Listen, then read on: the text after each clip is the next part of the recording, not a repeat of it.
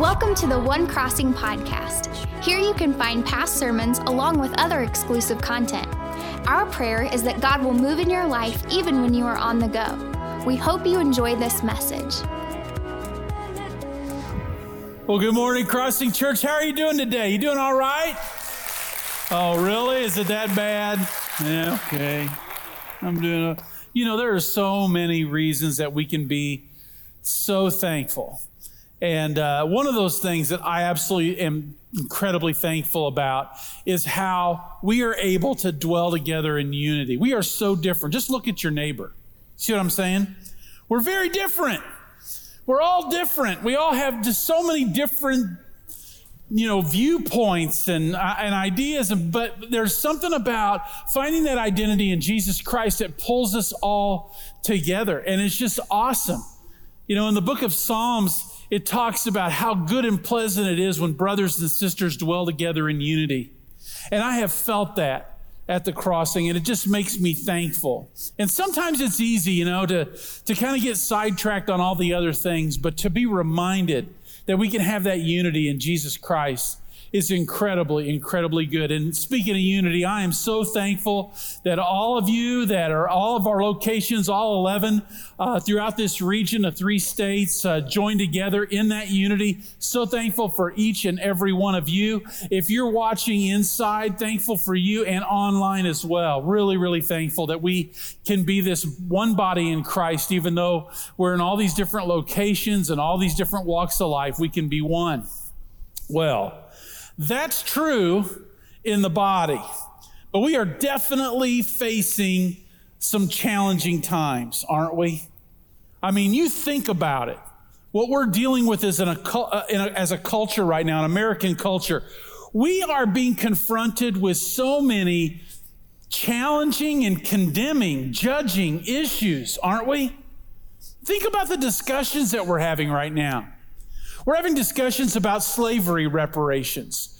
Our schools are considering making critical race theory part of our children's education. We're experiencing cancel culture in all sorts of ways. We're pulling down monuments. We're changing the names of our schools and our buildings. Former presidents like Thomas Jefferson and Andrew Jackson and Woodrow Wilson are being judged by today's cultural norms. Police are being judged as a group and they're being defunded in some cities. Immigration is out of control on our southern border. Transgender athletes are wanting to compete in the division that they identify with. People who haven't been vaccinated with for COVID are being pressured in many ways to get that vaccine right now. You, there's so many. And, and if there wasn't a statement I, I, that, that offended you in some way with what I just said, I mean, you know, just pick one. Because everything is getting everybody riled up so we would divide more and more and more. Some people are being triggered because they're frustrated by conservative Christians or by liberal activists, or maybe it has something to do with like a woman in a, a hijab. You just see that and you're triggered. Those are just a few examples of the worldly judgment atmosphere that we're living in right now. And the, and the condemnation that goes with it is just running rampant. Now, we're in a series called Crazy Faith. And Crazy Faith has an attitude that's completely different from a worldly attitude. And I want you to think right now about a person or people that you might label or you might judge and you don't even know them.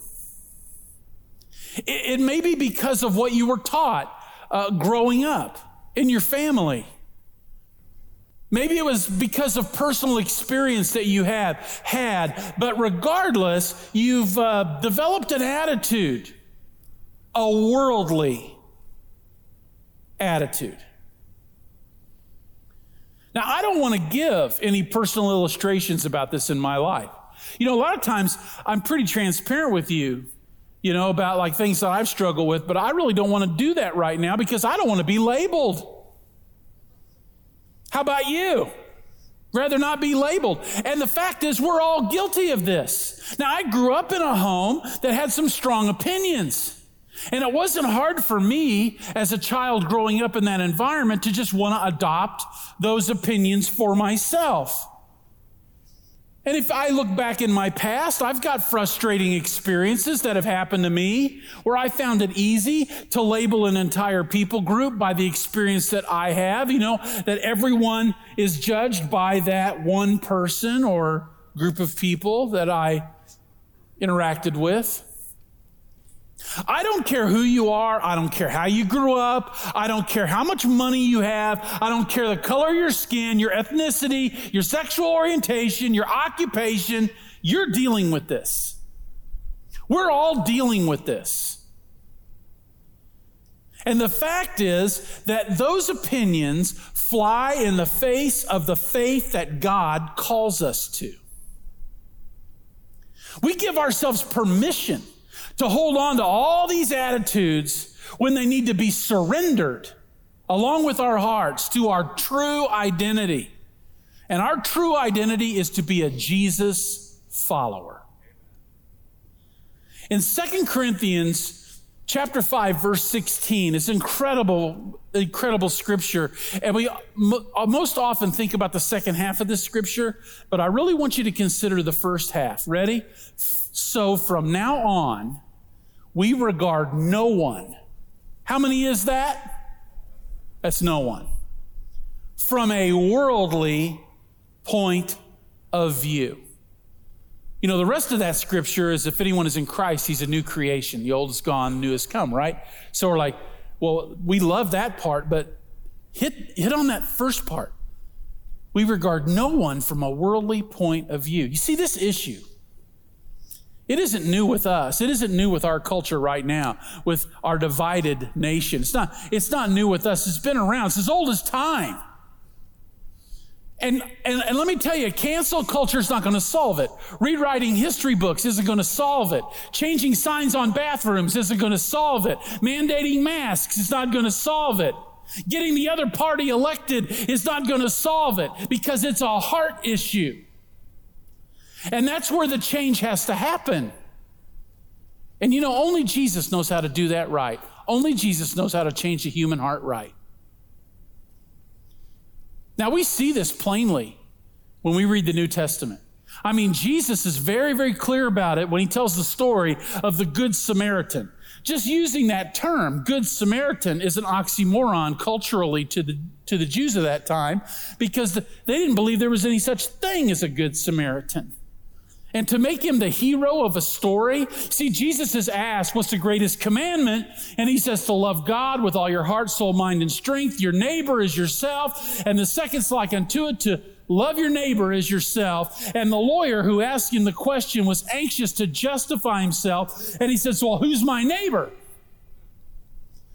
And Jesus answers by telling the story of the good Samaritan and it must have infuriated the crowd. It illustrates the clear prejudice of the Jewish people against their closest neighbors. We don't, we don't just see it in that story, we see it in how Simon Peter feels after he's sharing the gospel about the Gentiles. Like the, the, the idea that non Jewish people could actually come into faith in Jesus Christ. It takes God's intervention to even, even think about changing. It's clearly seen in how the Apostle Paul views Christians before his own conversion. He was a militant, a terrorist when it came to Christians before his conversion. But with all of that in mind, today I want to talk to you about an example from the Old Testament. It's the story of Jonah. Now, when people think about Jonah in the Bible, what do they think about? They fixate on one part of the story right? It's Jonah and the whale. Jonah and the whale. Some of you that are like a, a little bit more, uh, you, you, know, you, you, we, we think we're a little more theological. Actually, Jonah and the big fish. big fish, not, not, not, not the whale. There's used term for whale. Okay, whatever. Anyway, there is so much more to this little story of 48 verses. The whole book is only 48 verses. And it works us over in this very area where we get our, give ourselves permission to have these attitudes about other people. Now, to understand the book of Jonah, you need to understand the context. And it's through that context that Jonah's attitude comes into focus. So just bear with me with a little history lesson. Israel at the time of Jonah is divided into two kingdoms one in the north, one in the south. Now, each kingdom has its own king. And the Bible records that just about all of those kings were bad, with only a few exceptions. But what is it that makes a king a bad king? Well, the Bible, their angle on that is that it's when they don't honor God and when they don't put Him first. Just very simply, that's what makes you a bad king, either northern or southern kingdom. Now, Jonah is a prophet in the northern kingdom, and he's a prophet during the reign of King Jeroboam II. Now, the Bible describes Jeroboam II as a bad king, actually, a very bad king. But if you would, were to look at Jeroboam II by worldly standards, and not biblical standards or godly standards, he was actually a very good king. Why? Because he brought prosperity to the nation. He regained territory that had been lost. He had defeated Israel's enemies and he actually reigned the longest of any king in the north 41 years. So if, if you're getting uh, more affluent, you're getting richer, you're getting more of your country back. Everything is up and to, you know, it's all going this way. You're, you're probably going, hey, he's a really good king. Guess what? Jonah, the prophet, loved this guy. Thought he was great. And he counseled him. And he was always in favor of him. He was always giving him good, you know, like, you know, good press.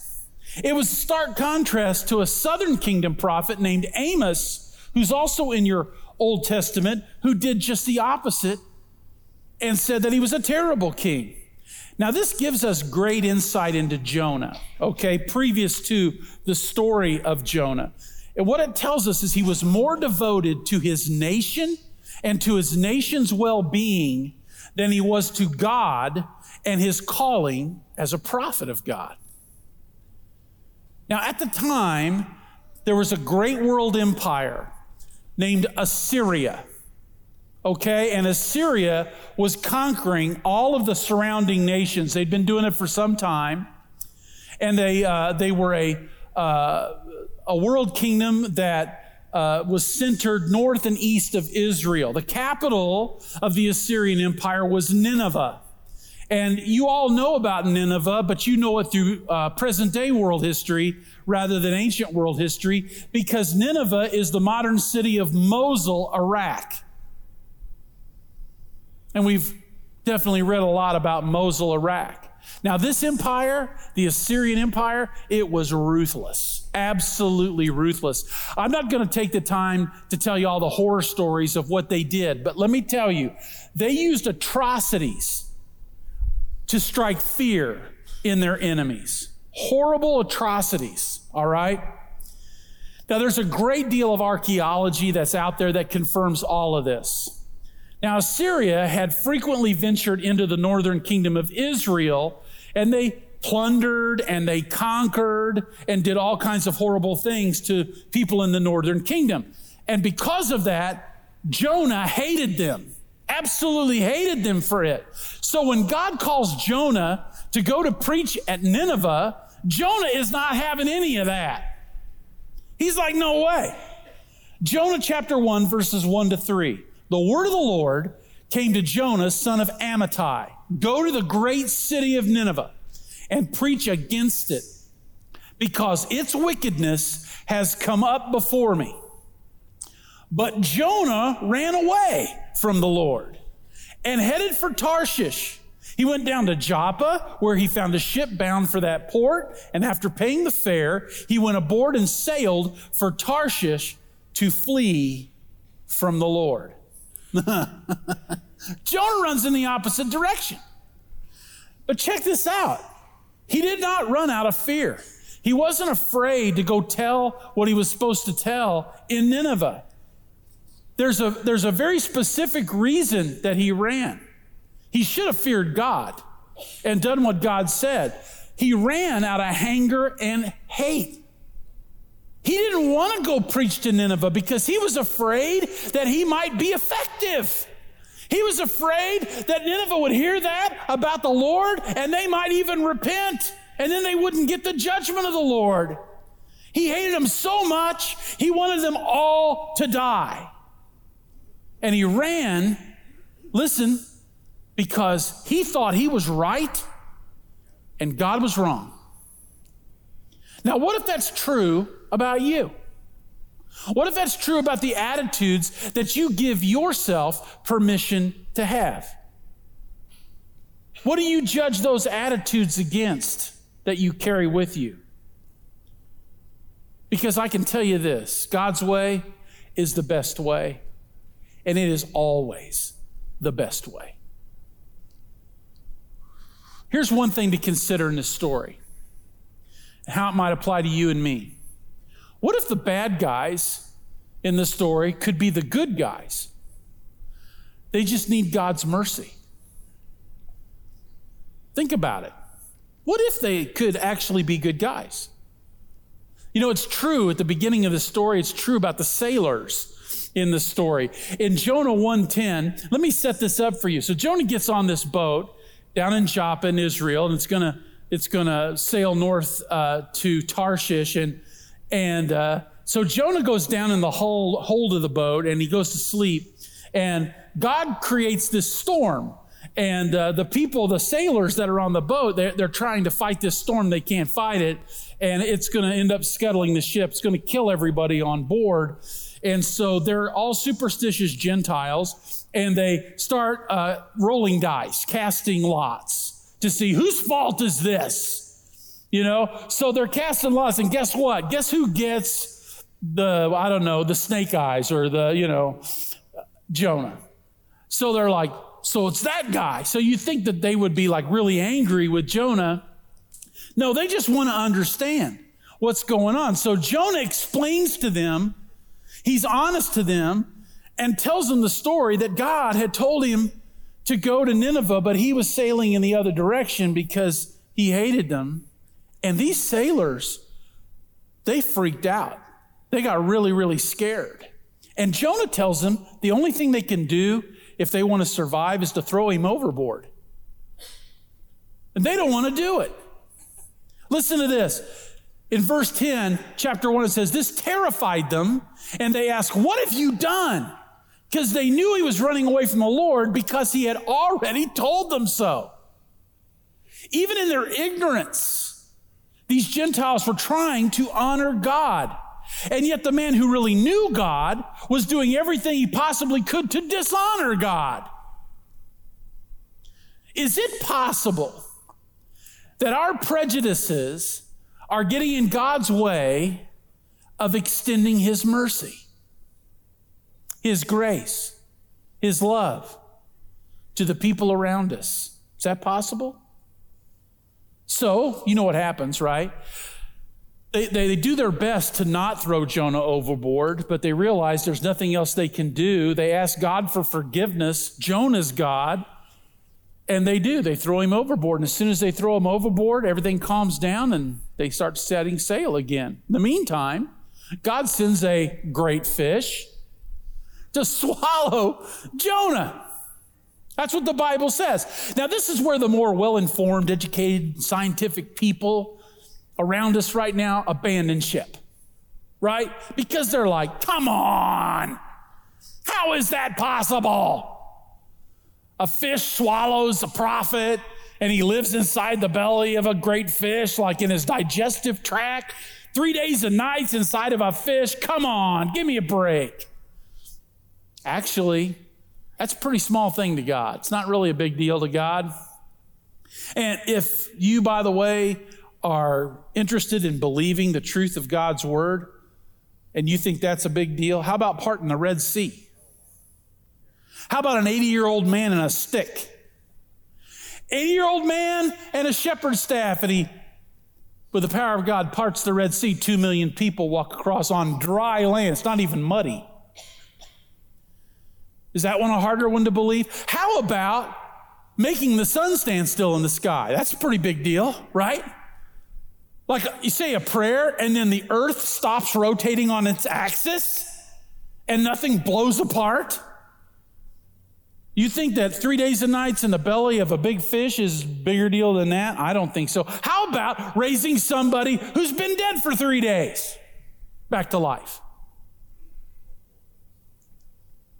Actually, this one's a pretty easy one.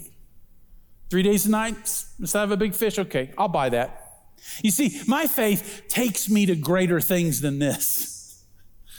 Did you know that Jesus actually reaffirmed the truth of this story when he prophesied about his death, his burial, and his resurrection? In Matthew 12, 38 to 41, Jesus' words are these. Then some of the Pharisees and the teachers of the law said to him, Teacher, we want to see a sign from you. Do a trick, Jesus. Do a trick. We want to see a trick. And he answered, A wicked and adulterous generation asks for a sign, but none will be given except the sign of the prophet Jonah. For as Jonah, this is Jesus talking, was three days and three nights in the belly of a huge fish, so the Son of Man will be three days and three nights in the heart of the earth. Listen to what he says in 41. The men of Nineveh will stand up at the judgment with this generation and condemn it for they repented at the preaching of Jonah, and now something greater than Jonah is here. Maybe the bad guys can be the good guys. They just need the mercy of the Lord. Second point is true repentance of prejudice. It doesn't come easy. It doesn't come easy, no matter what direction it goes in. Jonah 2 is a pretty amazing little chapter.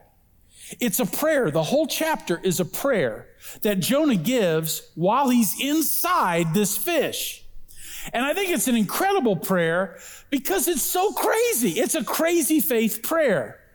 Jonah, if you read this, if you read Jonah 2, Jonah prays like God has already delivered him, like God has already saved him out of this fish.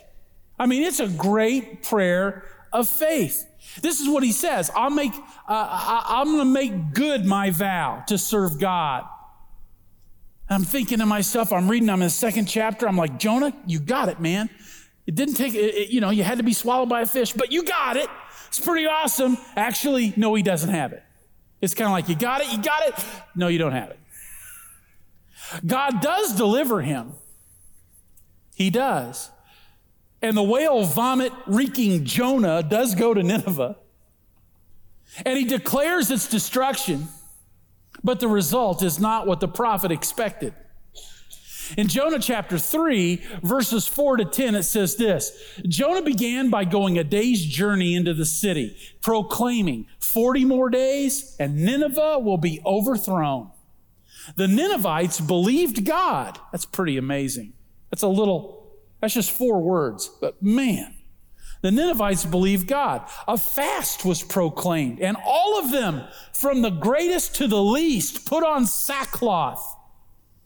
When Jonah's warning reached the king of Nineveh, he rose from his throne. This, this horrible king that did all these atrocities, he rose from the throne, took off his royal robes, covered himself with sackcloth, and sat down in the dust. That's a sign of repentance. And this is the proclamation issued, he issued in Nineveh. By the decree of the king and his nobles, do not let people or animals, herds or flocks taste anything. Do not let them eat or drink. But let the people and the animals be covered with sackcloth. Let everyone call urgently on God. Pray. Let them give up their evil ways and their violence. Who knows? God may yet relent and with compassion turn from his fierce anger so that we will not perish. Wild. When God saw what they did and how they turned from their evil ways, he relented and did not bring on them the destruction he had threatened. This should just blow your mind. The Assyrian Empire is this huge empire. I've been to the British Museum before, and there's like this entire wing. It's all archaeology from Assyria. I mean, it was an gee. Now, this is why this is such a big story to me.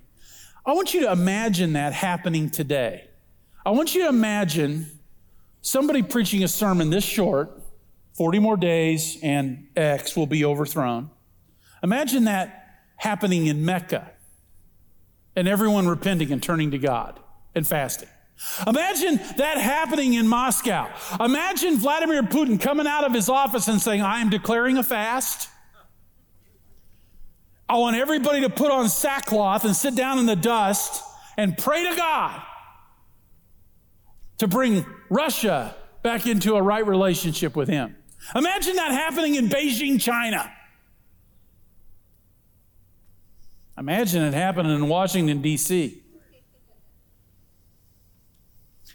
History records that after this, in Assyria, there was a generation where the world did not experience what the Assyrian Empire had been like before they changed. What a great end to the story. Except for it's not an end of the story. Sorry. It's really not even the point of the story. The point of the story is what's going on in one man's heart the heart of Jonah. And this is where we need to capture this third idea. The roots of our prejudices, they go down deeper than we think they do. Jonah chapter 4, the final chapter of the book of Jonah, verses 1 to 3, it says, But to Jonah, this seemed very wrong.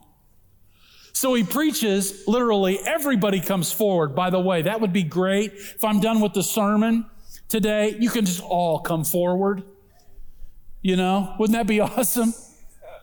That's what happened with Jonah. But to Jonah, that seemed very wrong. And he became angry and he prayed to the Lord, Isn't this what I said, Lord, when I was still at home? that is why I tried to forestall by fleeing to Tarshish. I knew that you are, check this out, I knew that you are gracious, daggone it, and compassionate. Oh, it makes me so mad. And you're slow to anger, and I'm not. And abounding in love, and all I want to do is hate. You're a God who relents from sending calamity. That is so messed up. Now, Lord, take away my life. Kill me, God. For it is better for me to die than to live. The lesson isn't over. We might know the right thing. Listen to me. We might know the right thing. We might even go so far as to do the right thing. But until our hearts change, we will never be the right thing. That's why we need crazy faith. Because we can't do that to our own heart. We need Jesus to do that to our hearts for us. Now, this is kind of the this is kind of the bad part. You ever watch a movie and it just messes you over because it doesn't leave you with the ending that you want? Unless you're watching Hallmark all the time, it is not going to leave you with the ending you want. And that's the way it is with the book of Jonah. It doesn't leave you with an answer. It leaves you with a question. In Jonah chapter 4, verse 11, it says, God is speaking and he says, And should I not have concern for the great city of Nineveh, in which there are more than 120,000 people who cannot tell their right hand from their left? I just stop right there and I go, there are so many people that don't know God and they're acting however they're acting. It's because they don't know God. And why is it that they don't know God? Maybe it's because we're not telling them. And maybe we're not telling them because we're holding on to these things. They can't tell their right hand from their left, and so many animals. He even says the animals. Who do we think we are to stand in the way of our calling? To demonstrate the love of Jesus with everyone that we come in contact with? What gives us the right to pick and choose who we're going to share that with when everybody needs to know about him? Who are we to give ourselves permission to hold on to the idolatry and the prejudices that we have while hypocritically claiming to follow Jesus? I want you to listen again to the words of Jesus in Matthew 12, verse 41. The men of Nineveh, remember, these are horrible people that did horrible things, that repented. The men of Nineveh will stand up at the judgment with this generation and condemn it. For they repented at the preaching of Jonah, and now something greater than Jonah is here. And today, at this moment, all of our locations, inside, online, you know what is greater than Jonah that's here? And that is the presence of Jesus Christ and His Holy Spirit. And we know the truth. We know what He did, we know the price He paid. We know that He died on a cross for us, that He had mercy on us. Romans says we were the enemies of God, but we've made peace with God through Jesus Christ. It's time for the church to start the process of letting go of our prejudices, whatever they may be, that hinder us from our true identity, telling other people about our Lord and Savior, Jesus Christ, that loves us all. And we need to do that before a big fish starts circling your boat. We're moving to a time of decision. Thank you for joining us. A special thank you to those of you that choose to give to this ministry.